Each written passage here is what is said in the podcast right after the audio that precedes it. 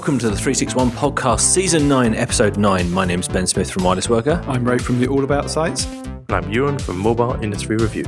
This week we talk about the magic materials that make up your phone. I've been made to put on a lab coat. And I bang on about Nokia's, and then we talk about what's coming next.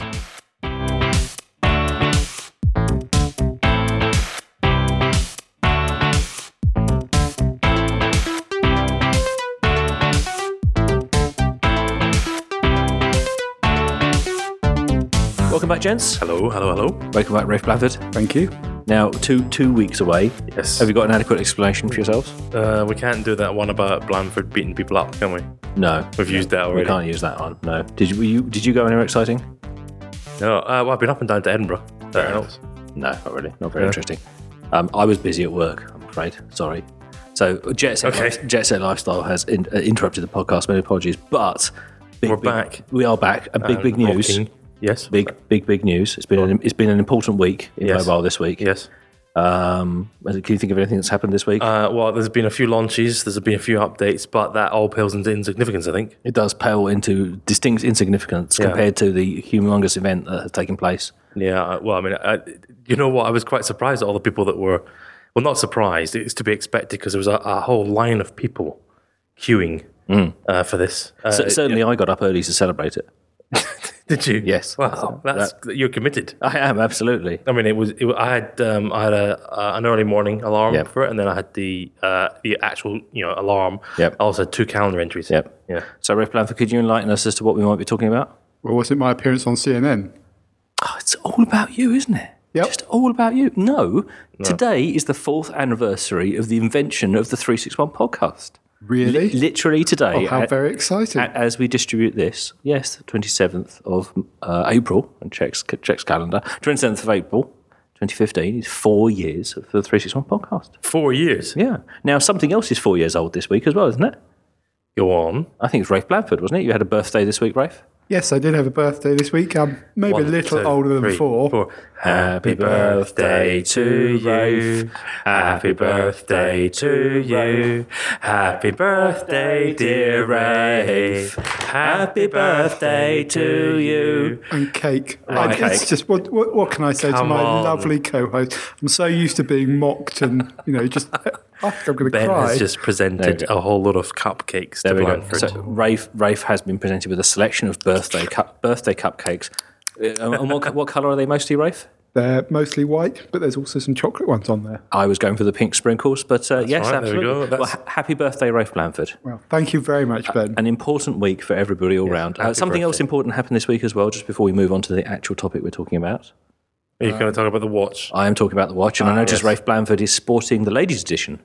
It's not the ladies' edition; it's the small one. Well, I tried to put. I, I, I thought I had slim wrists, and I tried to put it on earlier. and managed to fit it around, you know, sort of half my hand. And uh, Rafe Blandford has several notches to spare on, on the band, so It does look particularly fetching, Blandford. it, That's it- nice. it is very elegant, right? You like the baby blue as well? It's nice Yes. actually. So I'm very jealous because you have an Apple Watch and I do not have an Apple Watch. Indeed, indeed. But they they're out, they're available, and we will be coming back to talk about them later when we've actually had a chance to try them, rather than doing the. Well, let's just do a. Can we? Can we say? it? Can you do a quick sentence on it, Blandford? And a sentence, so no, no, because we're going to talk about it, you know, fully. For me, the thing that surprised me was it's actually a really desirable object. Never mind what it actually does. Okay then. Yeah, much like myself. Oh, yeah.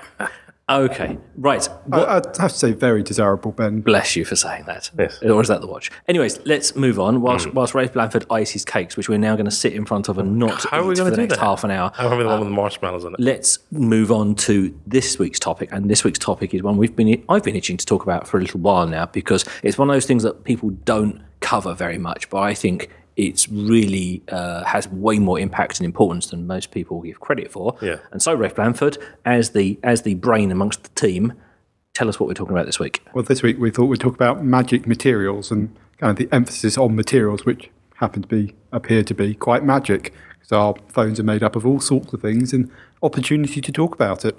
Now, we could say, well, Samsung phones are mostly made of plastic, and Apple phones made of bendy aluminium. He says, are still just a little bit cross, if I'm honest. Uh, although, You just shouldn't sit on it, man. well, this is this is true. Perhaps my the, my elegantly sculpted buttocks weren't the best companion for my iPhone six. Um, and uh, well, there's other materials as well. So, what what what what are we talking about when we mean materials, Rafe?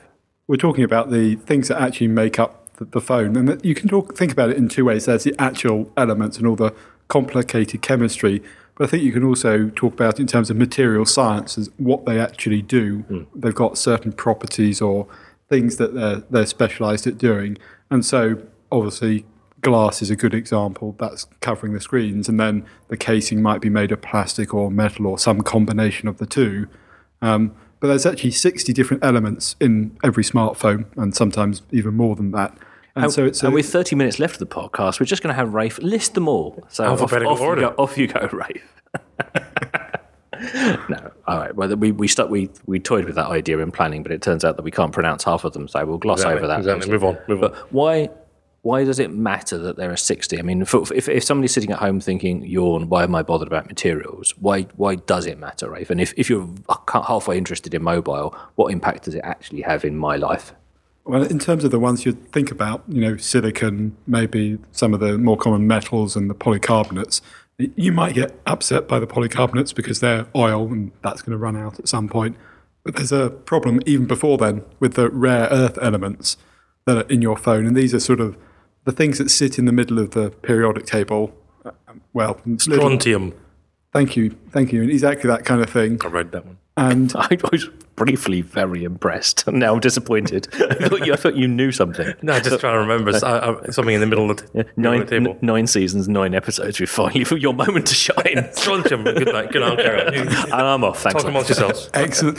Uh, But of, of those 60 elements I referred to, about 12 of them are unique enough that it's actually very hard to replace them. They don't really have an equivalent that you can uh, replace them. And we're talking about very small amounts, just like there is gold in most smartphones, but a vanishingly small amount.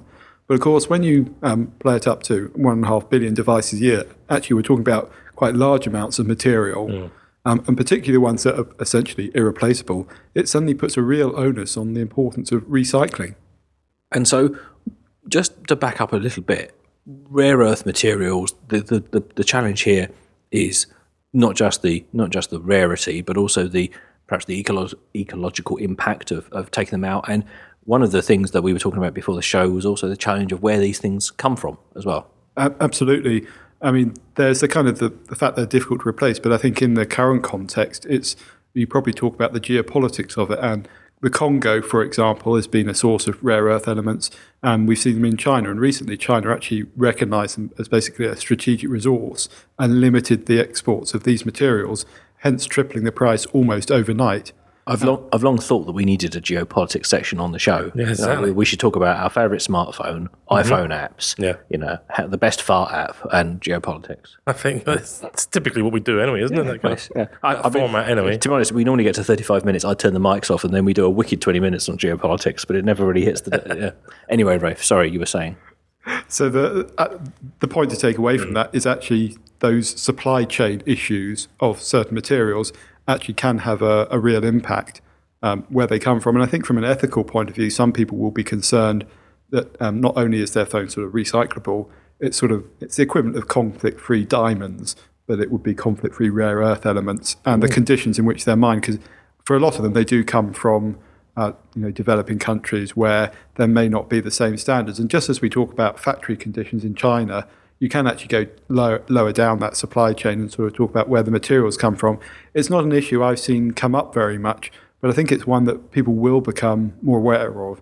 Um, and actually, as you put more process and more technology into phone, actually, the kind of that's only going to to increase because it's probably worth saying most of these rare earth elements are actually in the electronics and the processors rather than in the outside visible bit of the phone. Okay, can we take a, a step backwards into the side just to say how how do we get here to the current mobile phones? Because you know, five, ten years ago, mobile phones were invariably plasticky, completely plastic. They were almost when I used to disassemble my mobile phone and put it back together in the dark, practicing, get my battery in there quickly and, and so on, just as, as though it was like a gun. Did you used to do that? N- no, no. No, I had friends that went outside. Right. Well, I, I didn't do that all the time. It just you know, I could I could take the Nokia apart with one hand, just crying. Throw the battery in. Uh, you know, because you need to be doing that kind of stuff when you're a mobile geek like I was. So, what do you think the the highlights are, gents? How do we get here? Where where where are the milestones? Because obviously iPhone will feature in there. But clearly, you went outside and met some people at some point and moved on with your life. I. It's just a thing I, I keep to myself. okay. Yeah, yeah, yeah. I I think you have to identify the Nokia countdown, the 3210. Is that phone that introduced fascias and had that whole Nokia break? countdown. Yeah, it's 3210. Yeah, no, I, I never heard that before. Okay, Is that what you called it? Yeah, did you, Well, that was kind of the nickname for it. are the Symbian clubs where they talk about the countdown? Listen to him backpedaling there. Go on, Rafe. Tell us about this phone. Now. Yeah. Um, but it was the one that kind of broke apart. It was one of those iconic phones that had the fascias and, and you know the battery came out.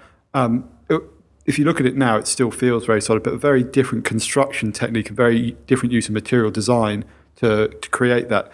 And if we look much further forward, we come to um, where actually the construction techniques and the production techniques changed. Now, those older phones typically had assembly of maybe 20 or 30 steps. If you look at a modern smartphone, HTC M9, maybe the iPhone, we're talking two or three, two to 300 assembly steps in the factory. right. And the degree of precision that's required has increased massively.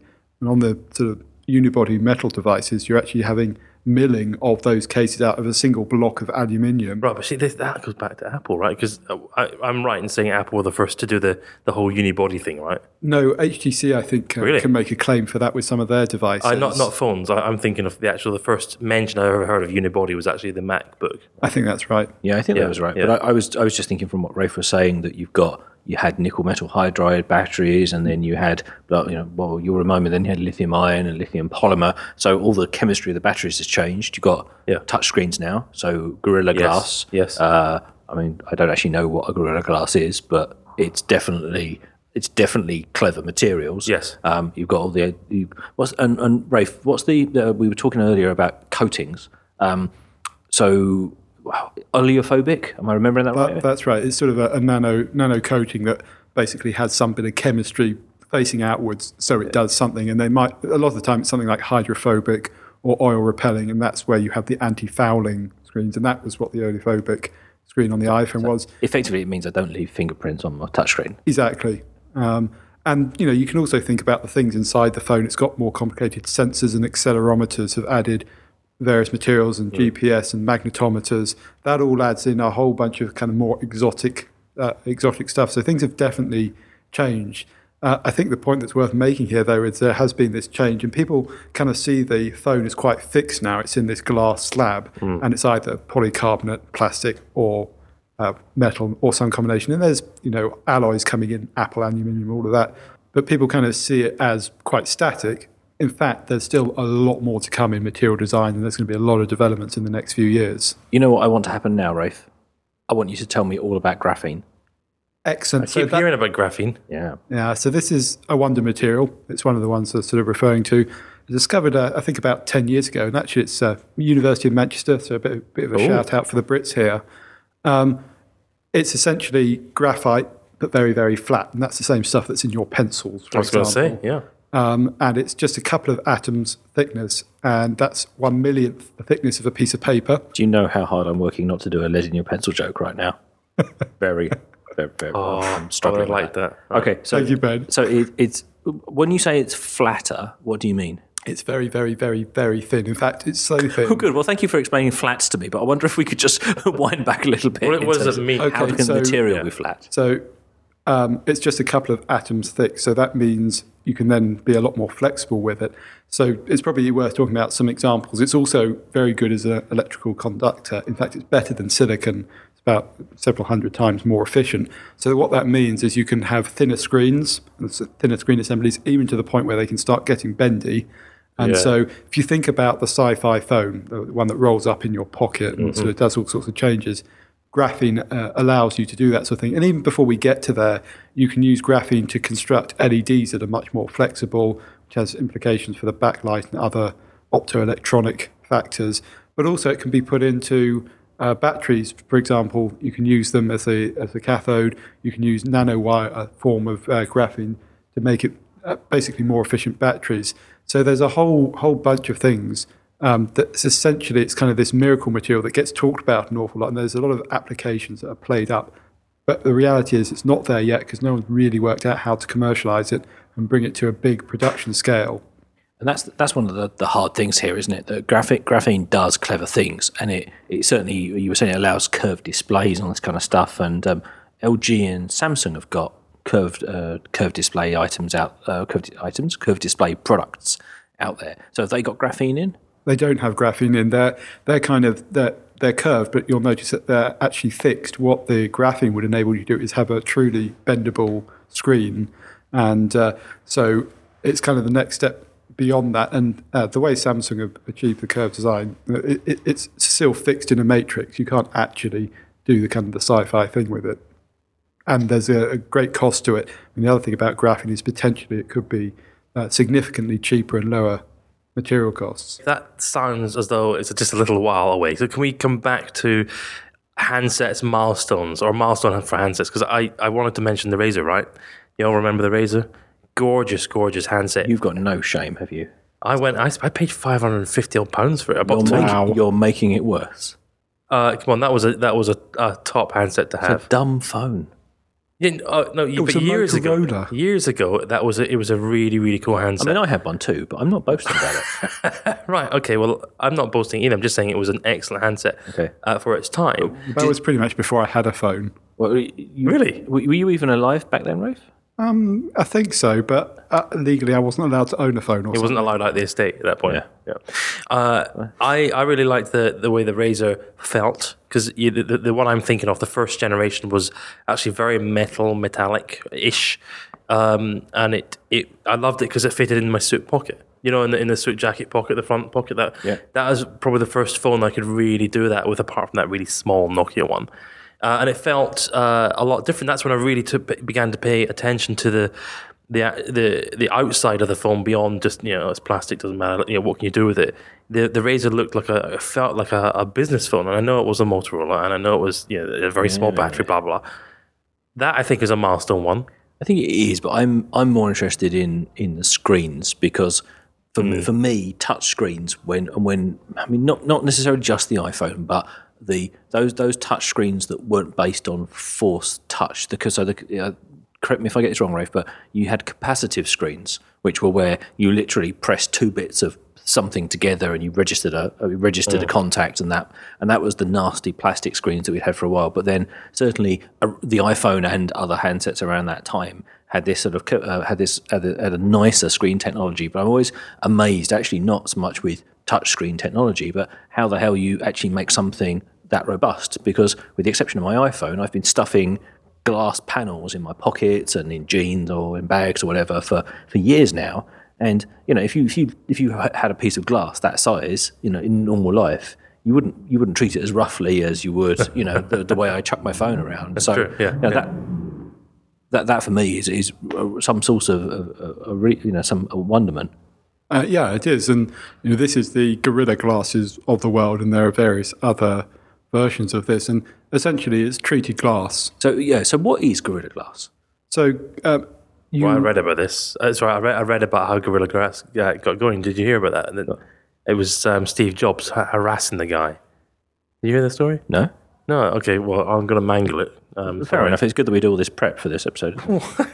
I I just I didn't think we need to come on to that, but uh, okay, let me ma- mangle it. But basically, the uh, uh, Corning were thinking of uh, shutting up shop, and then Jobs said, "No, there's a massive opportunity here. I want to buy this from you." The guy's going, "No, no, no." Eventually, said uh, Steve Jobs persuaded him, and all of a sudden, uh, the business took off.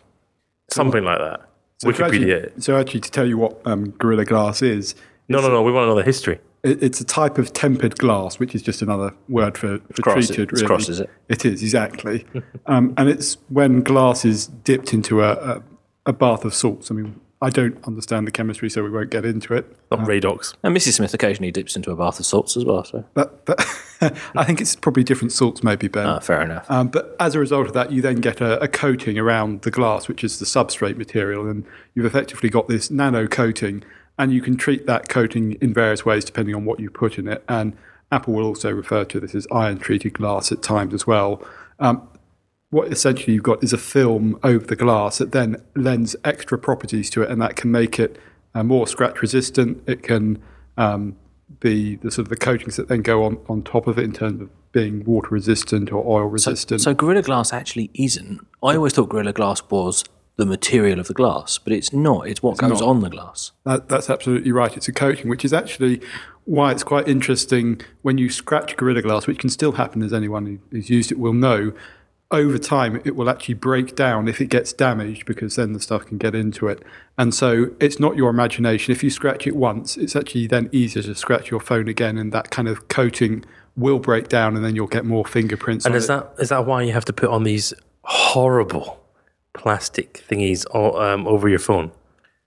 I think there's two types of people in the world. How many of our listeners? I hope there's not many of you have got a phone with a shitty piece of plastic on it. Are we allowed to say shitty? Yes. Right. That, that's exactly why people do it, but it's also Yeah, why. but it makes it look horrifying. But it- it's also why these these scratches that form and it starts breaking down is also why uh, it's more likely to break the more that the glass gets scratched because actually the protective layer kind of disappears. Right. And you'll notice when people do break their phone, often it will break along a scratch line, and it's because there's basically a breakdown in the, the coating there.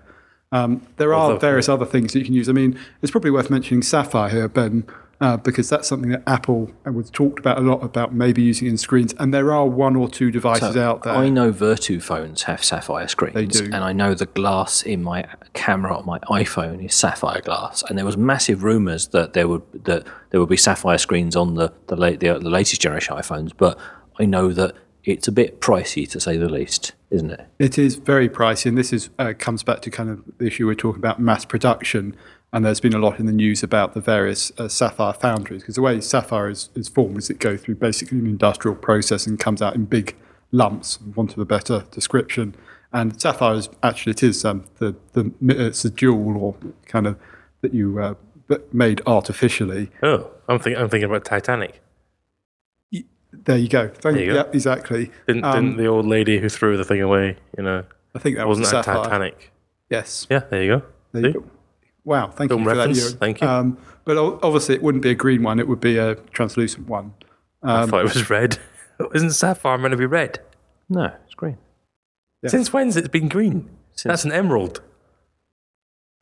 clearly, clearly, the three six one podcast isn't specialising in precious stones. No, exactly. If we, we, we, we, we, Sapphire is green. All right, I'm googling I'm it. doubting myself now. Right, honest, thank you. so am I. Yeah. What color is sapphire? Right, come on, Siri. Oh, come on, Siri. That's not going to work. Let me check that. It says, come on. Sapphire. Although blue. Excellent. So we, we've wait, done well there. Um, Rafe, I we, we talked about sapphire glass a bit and being pricey and commercialised and things. But before we move on from screen technologies, I want you to explain to me what a nanowire is. I very much want to understand about nanowires. So the the nanowires um, is pretty much exactly what it sounds like a very very small wire. And if you think about touchscreens, you need to have a Sounds conduct- like a sounds like an electronic grandmother. yes, it does. Probably an Irish grandmother. Nanowire. It's really very hard to remember what the technical stuff is here because uh, actually Ben's usually doing his uh, like, No, usual laugh a minute stuff. No, it's, look, right, I'm thinking of rubies. Ah, That's how I got fair to sapphire. I, I'm just distracted with the fact that I don't know what nanowires are and you do. So go on, please. and it's blue. So right. it, these are the things that can run through Double a, P. a, a touch screen in order to do the touch sensing bit. So if I if I take my if I take my iPhone screen or indeed most phone screens and I turn it to an angle to the light so that I can get the light to reflect off the surface and I can see a I can see a pattern across it sometimes. Um, that's is that it? It, that, that, that is it. I mean, whether they're nanowires, it will vary at this point in time, but that's where the technology is going. And the reason is because they're becoming uh, smaller and they're becoming um, you know, more uh, translucent. And so you won't see that kind of patterning in the future. And also, typically, they um, uh, have better electrical conductivity, and therefore the screens can be at a lower power and you know, extending your battery life. So it, it they do add strength, but they're also there to actually conduct electricity. Absolutely. So um, the, the the thing I, I don't necessarily fathom is how can you put something like copper or silver into a screen in a wire and not have it you know interrupt the, the, the image, the display. because we're, we're talking about things that are incredibly small. Yeah, we're, we're talking on the atomic scale. Now, I'm not intimately familiar with all the research that does this, but if you think about Don't say that, Rafe. We rely, that's what that's what we have you for. but if if you think about um, look, I I would say it's actually the equivalent of looking through uh, a glass window. If you look at detail at the glass, you can see all kinds of imperfections in it. Um, if you step back and look at the window from a distance, you can't tell that they're there. And it's the There same with, with with these these things. And you know, you you you know, you can think about people who wear glasses will often have scratches, and actually in the window, it's the same thing. You don't see them Yeah. um, because we're talking at the in terms of scale size, very very small. Fair enough. So we've talked about screens. We've talked about the rare earth materials that go into phones. I think the other one then that we, we touched on briefly with graphene is it's we've got to talk about batteries. And I've, I was thinking recently how impressed I was with that the new Apple MacBook. And I know it's Apple, Apple, Apple, but I think sometimes they explain the technology in a way that I can understand. Yeah. Um, they have those what they call terraced batteries, which was really, really thin batteries just stacked on top of each other in different shapes so that it would fill all the available space in the case. And I guess we're getting to the point now where battery life battery life is really hard because devices are getting super, super thin, and we're beginning to use beginning we're beginning to look for new battery technologies that that would enable that. So what have I, what, what, what kind of technologies have we got in our phones at the moment, Rafe? I've heard of lithium ion and I've heard of lithium. Well, what, what were the very first Nokias? What was the, were the, the nickel- countdown phone? They were nickel metal hydride, weren't they? I think so. Yes. Yeah. Right. And then what came after that? Well, I remember I remember being very excited by a by a Sony Ericsson that had lithium polymer in it, and I forget which one it was, but probably around the, time they were doing uh, UIQ based smartphones.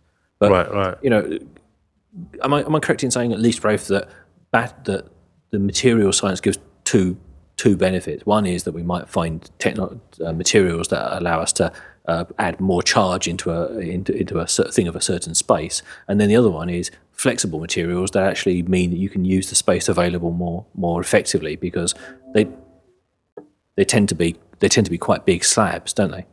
Yeah, that's right. I think that's probably. I'd add maybe one more characteristic to that, and that's the, the density of the battery. And you can think of that as how much energy it can hold in a given volume. And obviously, that is related to being able to shape it. What we sort of had developing recently is this idea of shape batteries, and the mo- most recent MacBook is uh, an example of that. But you're also seeing it to an extent in, in phones as well, where the battery is shaped. You get that in the current iPhone. Yeah, to- to and also, you know, the sort of the typical or, you know, orientation and size of batteries now is very different to what it was, where it was a fairly standard size and very chunky. And so it has enabled a certain amount of not necessarily innovation, but certainly flexibility inside the phone. And kind of the interesting thing here is while the outside of phones have become pretty much standardized, the insides are still very different. And part of the reason for that is you've now got the battery, which is more flexible because you have a few more options, but also because you have to do so much tuning of the aerials, which are getting the radio engineering of the phone is becoming more complicated. And there are materials that help you help you do that. And thinking about the metal phones, for example, that's why you get the bands on the bottom, so the antennas will continue working.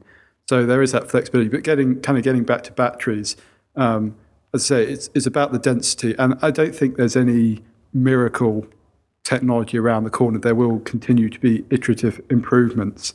Um, what I think we probably will see is an increase in the density, and that is through another application of, of nanowires, um, which will mean that you'll basically have greater energy density inside the batteries. Um, rather than getting into a big chemistry lesson about it, I mean, it is worth saying there are various options around. There's aluminium based batteries, for example, which um, some research out of Stanford show that there's a lot of promise for that also becomes interesting because potentially you can recharge the phone faster. Yeah. Um, and this is sort of a move away from the traditional, you know, batteries where you're seeing flows of electrons, being able to kind of flash charge it. So am I? Am I? Re- so we've got some notes here on, on, on nanotube batteries, Rafe. And am I reading this correctly? Seventy percent charge for a, for a, a phone battery in two minutes is the kind of the, the kind of uh, benefit that they're talking about here. Yes, and, and and you know there are applications of this that can do it in a matter of seconds. Uh, the problem That, is that would change everything pretty quickly for us, wouldn't it? It, it would, although the problem here is again one of commercialization that they haven't actually got the density, the energy density in these uh, technologies yet, and so you know there, there's still a lot more to do. Uh, I think the other reason where things like graphene or some other materials, you can um, put in as substrate in these batteries to kind of give them longer life and better recharge cycles so that you can recharge your phone a thousand times rather than maybe the typical 250 before it starts to degrade. Because what people may not realize is every time they charge their phone, in theory, the next time it will charge just slightly less. Um, and you can have probably the material science. Yeah, will, you know, I think most of us are aware of that actually, but we don't. Um, it's, it's when I tell people, look, you've probably got 300 charges in that iPhone be, before it really is going to be, and they oh, that's why it's rubbish. Yeah, Yeah, Yes. so it, it's sort of the application of that, and certainly material science can help fix that element of it. Okay, right. Time to draw this to a close. I think it's um, opportunity for us to have a think about what change. What change do you would you be most excited about that could be driven by the kind of materials we've talked about? I've always been going on about batteries, always, always, always, and I, I, it's a bit.